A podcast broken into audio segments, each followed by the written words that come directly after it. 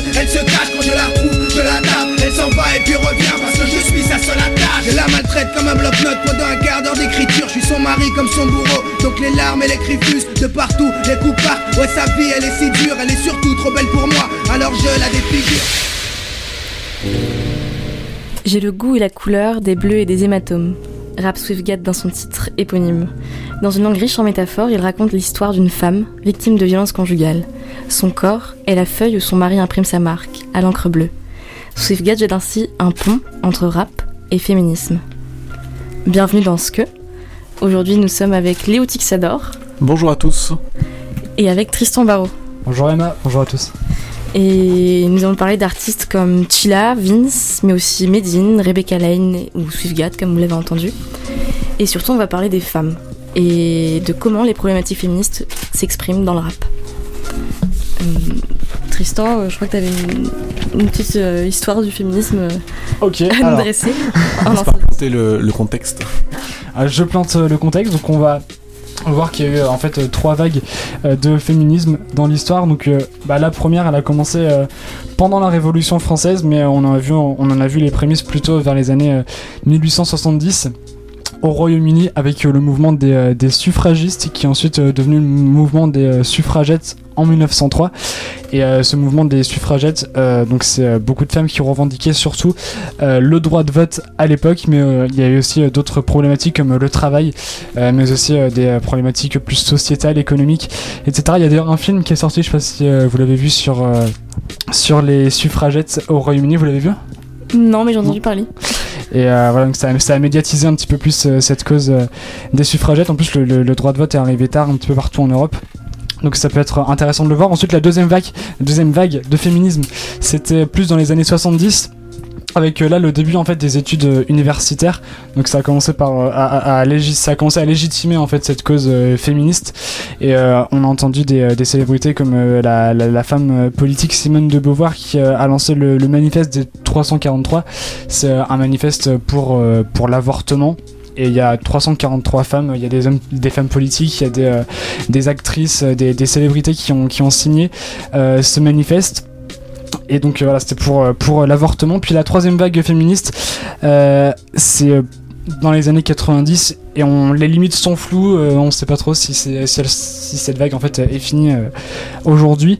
Donc c'est une vague plus réformiste qui dénonce en fait les limites de l'hétérosexualité, qui remet en cause en fait le couple dit traditionnel. Donc voilà, on remet en cause les enjeux de pouvoir entre les hommes et les femmes, et on remet en cause aussi la domination masculine. Donc voilà, le féminisme, c'est encore une cause qui est évidemment actuelle, et ça a été mis à la lumière médiatique ces derniers temps avec l'affaire Weinstein. Et le hashtag balance ton porc, donc on va en parler. Donc voilà, c'était pour planter un petit peu le décor du féminisme. Justement, tu nous offres une transition en or, Tristan. Et on va écouter tout de suite Chilla, qui a sorti un son le 25 novembre à l'occasion de la journée contre les violences faites aux femmes. Et ça s'appelle Balance ton porc, comme le hashtag qui a circulé sur les réseaux sociaux. Voilà, et sus. T'aimerais juste une promotion, sus. Avoir un rôle dans un film, sus. Dans la misère, dans le luxe, sus. Plus t'arrêtes de jouer la victime, sus. Y'a trop de faux culs qui ont capitulé à la Tarantino. Les miches t'obèsent pour du Valentino. Tu doutes bien que c'est pas l'amour qui garantit l'eau. Nouvelle start-up pour payer tes études, appelle l'homme mûr. Pour régler tes factures. Voilà, c'était Chilla avec Balance ton porc. Bon, avec des qualités d'écriture discutables aussi. Peut-être que tu peux nous parler un petit peu des thèmes qu'elle aborde, Léo. Oui, on reviendra sur la qualité d'écriture discutable de Chilla, mais en tout cas c'est le 25 novembre qu'elle a sorti ce son à l'occasion de la journée contre les violences faites aux femmes, effectivement dans un clip dans lequel se succèdent des commentaires sexistes qu'elle avait reçus sur YouTube. Chilla, c'est une artiste dont on entend beaucoup parler en ce moment, pas mal parler en tout cas sur les radios. Elle a fait un Move Live Show il y a pas longtemps avec la réorchestration de l'orchestre du Move et d'Issam Krimi qui font un super travail d'ailleurs musical avec elle, dont il y a besoin de faire, mais en tout cas on entend beaucoup parler, et elle a le mérite de porter ses ces convictions-là sur des ondes aussi autant écoutées. Elle était aussi à Bar en Trance à Rennes pour la soirée rap à côté de d'autres rappeurs qui ont des propos qui n'ont absolument rien à voir. Donc comme quoi elle s'intègre totalement dans cet écosystème du rap sans tellement forcément choquer spécialement les gens. Et donc dans cette atmosphère de l'affaire Weinstein, etc. Elle a sorti ce son et ça colle parfaitement à l'actualité, etc. quoi. Oui, dans le son, elle fait référence à d'autres affaires qui ont impliqué des hommes célèbres, hommes qui ont souvent joui d'une certaine indulgence grâce à leur statut. Donc elle parle de Strauss-Kahn, par exemple, avec une petite phrase « La vie aussi rose que le pavillon de Strauss-Kahn ». Elle parle de Bertrand Cantat, en évoquant Noir Désir, de Polanski également, et de Barbara, en reprenant la métaphore de l'aigle noir. Donc pour rappel, c'est une métaphore pour désigner le viol, et plus particulièrement l'inceste pour Barbara qu'elle a subi venant de son père. Et comme tu disais, Léo, même si son écriture est encore très jeune et pas très littéraire, etc., elle a le mérite énorme d'être une femme intégrée, complètement intégrée dans le rap et de parler de féminisme dès le début de sa carrière, ce qui aurait pu être risqué en fait. Mais ça reste quand même un féminisme plutôt soft, assez socialement acceptable, pas très subversif en fait, qui a un peu peur de déranger quelque part. Absolument. Elle a sorti un autre morceau, non ? C'est ça dont on va parler ? Oui, c'est un morceau qui s'appelle « Si j'étais un homme ». Dans cette chanson, elle inverse les situations pour éveiller les consciences sur la situation des femmes. Mais on va voir, on va écouter le couplet de la fin, qui est un peu spécial. J'ai oublié celui qui prend soin de sa mère. Je retiens celui qui se conduit comme un gentleman. Il y a des hommes de valeur, de cœur, des hommes fiers. L'ami, le bon mari, le frère et le père. Celui qui prend soin de sa mère, qui se conduit un gentleman. Des hommes de valeur, des hommes fiers. L'ami, le bon mari, le frère et le père. Oh, oh. Si j'étais un homme, si j'étais un homme, mais je ne le suis pas. Si j'étais un homme de Chilla. Donc dans ce dernier couplet, ça vient après toute une chanson qui dénonce les hommes, les femmes, les agressions des hommes envers les femmes. Et elle conclut de manière assez étrange avec un couplet qui est censé rassurer les hommes, ceux qui font pas de mal, les bons entre guillemets. C'est vachement ironique, puis ça renvoie une blague dans le milieu féministe. On appelle ça le not all men en fait. Les féministes se moquent de cette attitude en fait, parce que souvent quand une femme dénonce une oppression devant un homme, très très souvent celui-ci lui rétorque que cette oppression n'est pas le fait de tous les hommes. C'est pas moi, c'est pas tout le monde en gros.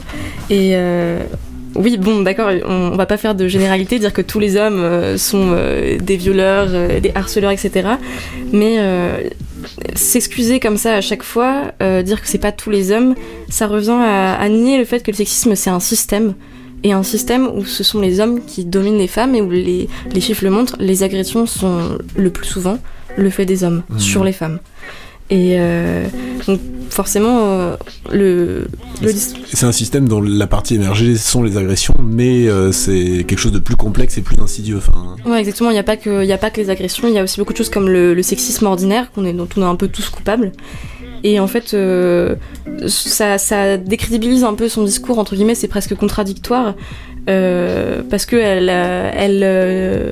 elle atténue tout le côté, c'est un combat, c'est une lutte, je vais peut-être vous faire du mal en parlant comme ça, mais il faut que vous en preniez conscience, tout ça. Et ça nie le fait qu'il va forcément y avoir des luttes de pouvoir, puisqu'on va reprendre un privilège à quelqu'un, aux hommes. Et voilà. C'est un peu les réactions qu'on a vues aujourd'hui avec la tribune publiée dans Le Monde de 100 femmes qui revendiquent la liberté à importuner pour les hommes. Et dans la fin de ce couplet, vous réécouterez, elle parle de gentleman comme quelque chose de positif. Ça aussi, c'est très contradictoire parce que, en fait, la galanterie, ça reste un truc sexiste. C'est être poli avec les femmes parce qu'elles sont plus faibles, leur tenir la porte, par exemple. Et pas leur tenir la porte parce qu'elles sont des êtres humains qui ont le droit à la politesse. Voilà. Et elle conclut sur, dans son premier son, Balance ton porc, elle sort aussi une phrase qui m'a beaucoup hérissée. Je suis pas féministe, je suis humaniste. Et là, en disant ça, elle renie toute une histoire du féminisme. Elle renie un mot qui a été créé pour mettre en valeur la lutte des femmes par les femmes, pour une visibilité dans l'espace public. Et elle nie... Enfin, en fait, c'est débile. Enfin, c'est pas débile, mais... c'est violent ce que je dis. Mais l'humanisme, la définition, c'est pas l'égalité homme-femme. Féminisme, quand on cherche dans le Larousse, la définition, c'est quelqu'un qui revendique l'égalité de droit entre les hommes et les femmes. Voilà. Toujours sur la vague des hashtags, il y a un autre rappeur qui a réagi sur le hashtag MeToo. C'est Vince. Dans ce décor, il est temps qu'on casse des portes. Si tant d'entre elles balance des bords, c'est qu'à longtemps que le vase déborde. Pour tous ceux qui ont prévu bitch pour une critique de la femme et de son corps, qu'on soit d'accord. J'emmerde tous ceux qui disent j'ai complètement agressé le micro. Vince qu'on avait, Vince qui donc est un rappeur qui explique dans une interview d'ailleurs avoir déjà commencé à avoir travaillé sur des morceaux qui gravitaient disons autour de cette idée de défense des droits des femmes, etc., de dénonciation plutôt des agressions, etc., mais qui explique que en même temps il n'était pas allé complètement dans le sujet au moment où il l'avait écrit. C'était des sons qui étaient encore jamais sortis, c'était des ébauches quoi, et que quand il y a eu cette vague de dénonciation à faire Weinstein dont on a déjà parlé depuis tout à l'heure, mais il explique qu'à ce moment-là il s'est dit qu'il fallait absolument faire un morceau qui serait totalement dédié à ce thème-là, et qu'il voulait en faire quelque chose de central et rentrer vraiment dans le vif du sujet. C'est ce qu'il a fait avec un clip et qu'il a balancé sur Facebook et qui a énormément tourné, que je suis tombé par hasard dessus d'ailleurs. Alors moi je connaissais déjà Vince avant en fait, parce qu'il a fait un son qui a été très polémique, qui s'appelle FB comme Facebook, et dedans c'est le revers total. Il a retourné sa veste en 3 ans. C'était un son super sexiste. Dit notamment dedans c'est pas un prince que tu vas dégoter à force de montrer tes ins avec un décolleté. On peut espérer que c'est pas juste un retournement de veste, mais qu'il a réfléchi, grandi et évolué pendant les 3 ans qui séparent ces deux sons. Alors justement, dans l'interview que j'ai évoquée, il en parle de ce son, et c'est assez flou la façon dont il fait le rapprochement entre les deux.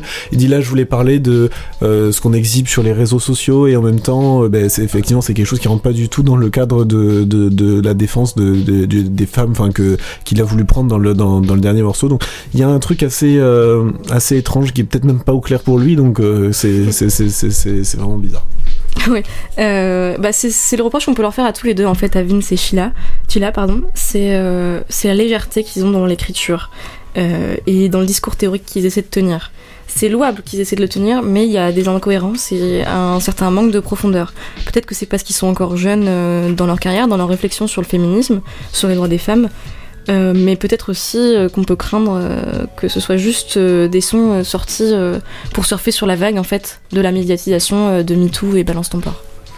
Exactement. Il y a des rappeurs qui écrivent des choses un peu, qui sont dans l'ensemble, même si on va voir que peut-être il y a des grands noms, tu veux dire, des grands noms, voilà, qui sont exprimés, qui ont déjà réalisé des morceaux là-dessus. Ouais, il y a Medine notamment avec À l'ombre du mal.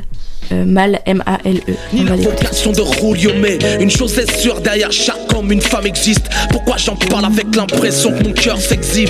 Car j'ai le même problème que des millions. Pour m'arracher un je t'aime fort, un canon sans mon caisson. Garçon avec le cerveau dans le caleçon. Est-ce qu'on peut retenir une phrase de cette musique? Garçons avec leur cerveau dans le caleçon. C'est une très belle phrase. C'est ce qu'il il y a plein de sunshine en fait dans cette musique. Ouais, il a dit qu'il mettait de l'eau dans ses verres et pas dans son vin. Bah, c'est un peu comme Sia en fait, il est cru dans son langage, un petit peu comme Vince aussi. C'est un petit peu ce qui les caractérise, j'ai l'impression, dans leur façon d'aborder le féminisme. C'est d'être cru. C'est trop. Je trouve, ouais. Ouais, peut-être un peu cru. Moi, ce que j'ai bien aimé avec Medine, c'est qu'il aborde la masculinité. Il parle du fait d'être un homme en tant qu'homme et des injonctions, des trucs qu'on t'oblige à faire quand t'es un homme. Il dit par exemple, tu vois les femmes comme des femelles, car être un homme, c'est être un mâle dominant. Et je trouve ça bien, c'est un discours qui manque en fait, que les hommes s'emparent de ça. C'est le revers de la médaille du féminisme en fait.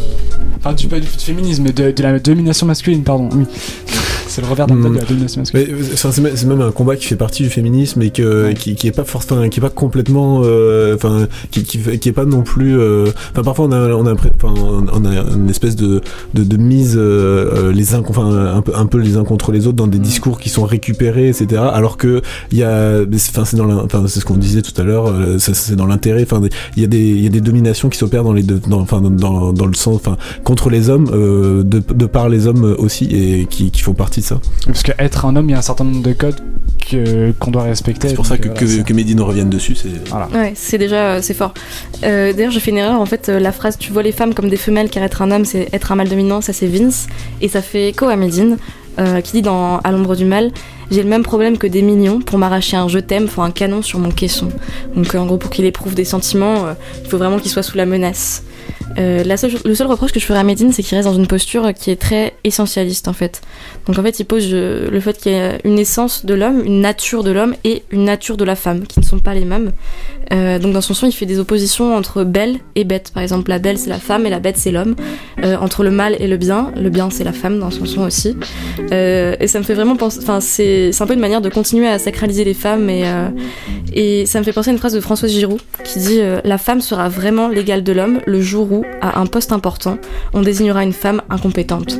Donc on reconnaîtra aux femmes en fait le fait d'être des êtres humains normaux, pas meilleurs, pas plus belles, pas plus sacrés.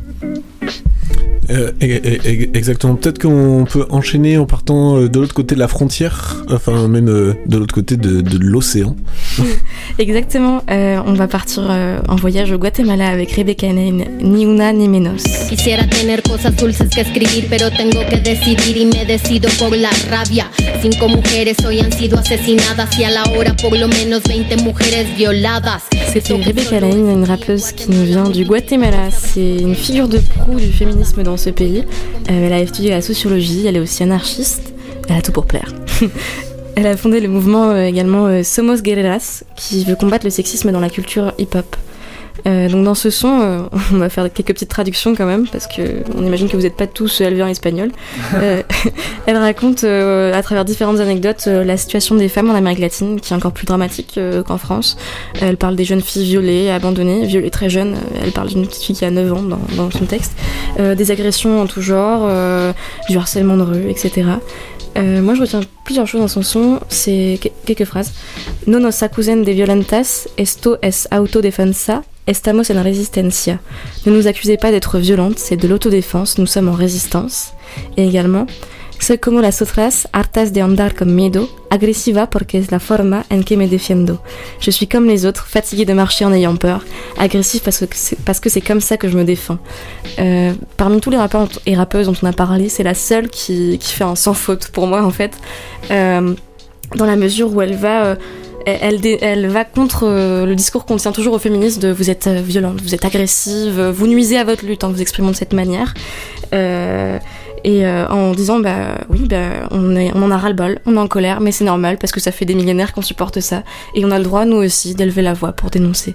Et donc sur ce point, Medine, lui, la fin de son son est très très très très très discutable, parce que il dérape complètement même en disant que les plus grands féministes ne sont des queumés.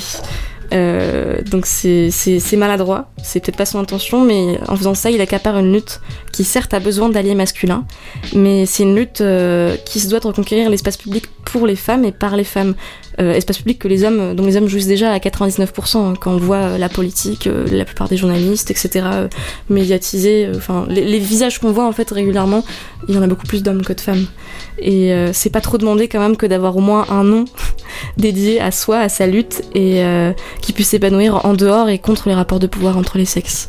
Est-ce que le son de Orelsan, "Bonne Meuf", il peut s'inscrire un petit peu dans cette démarche de Medine, etc., parce qu'en fait, que finalement dans ce son il joue sur les stéréotypes du couple, il joue sur les stéréotypes de l'homme envers les femmes, de la bonne meuf justement, donc il s'inscrit finalement un petit peu dans, je trouve, la démarche de Medine, etc., d'être un petit peu violent dans leurs termes. C'est ça, peut-être le côté on va choquer, on va faire réagir, on s'approprie des luttes qui commencent à être un peu normales.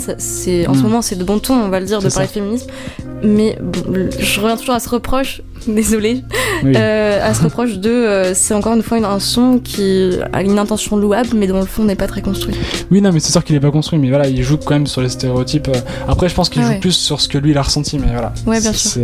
Mais lui aussi, il fait un truc bien, d'ailleurs, c'est chouette que tu parles d'Orelsan parce que dans un de ses sons, j'ai plus le titre sur le coup, c'est peut-être une note pour trop tard, il parle du fait d'être un homme et des difficultés d'être un homme et de tous ses ratés en tant qu'homme. Mais après, je pense qu'il parle plus de son ressenti et je sais pas si il y a un fond féministe derrière. Bah, ça peut être interprété comme une démarche féministe parce que. C'est pas comme ça que lui le définit en tout cas dans ses interviews. Mais je pense qu'on. On a des renseignes de Léo. Est-ce que je peux juste finir ça ? On t'écoute. Ouais, je pense qu'on peut peut-être quand même l'interpréter comme féministe malgré lui, parce que pour une fois c'est un homme qui s'autorise la sensibilité et l'introspection, ce qu'on refuse aux hommes souvent. Mais après je pense pas que beaucoup de monde en écoutant cette musique a une réflexion... Non, je suis la seule nana perchée qui a pensé ça, je pense. Mais voilà, c'est ça. Moi j'étais plutôt d'accord. Merci à tous d'avoir écouté ce SKE consacré au rap et au féminisme. Vous pouvez nous retrouver sur les réseaux sociaux, Facebook, YouTube, SoundCloud, iTunes, Instagram également. N'hésitez pas à partager, à liker, à commenter, à venir débattre avec nous. On espère que ça va soulever du débat, ce petit SKE un peu polémique. Et merci à Léo et Tristan d'avoir participé à cet épisode. À bientôt dans SKE.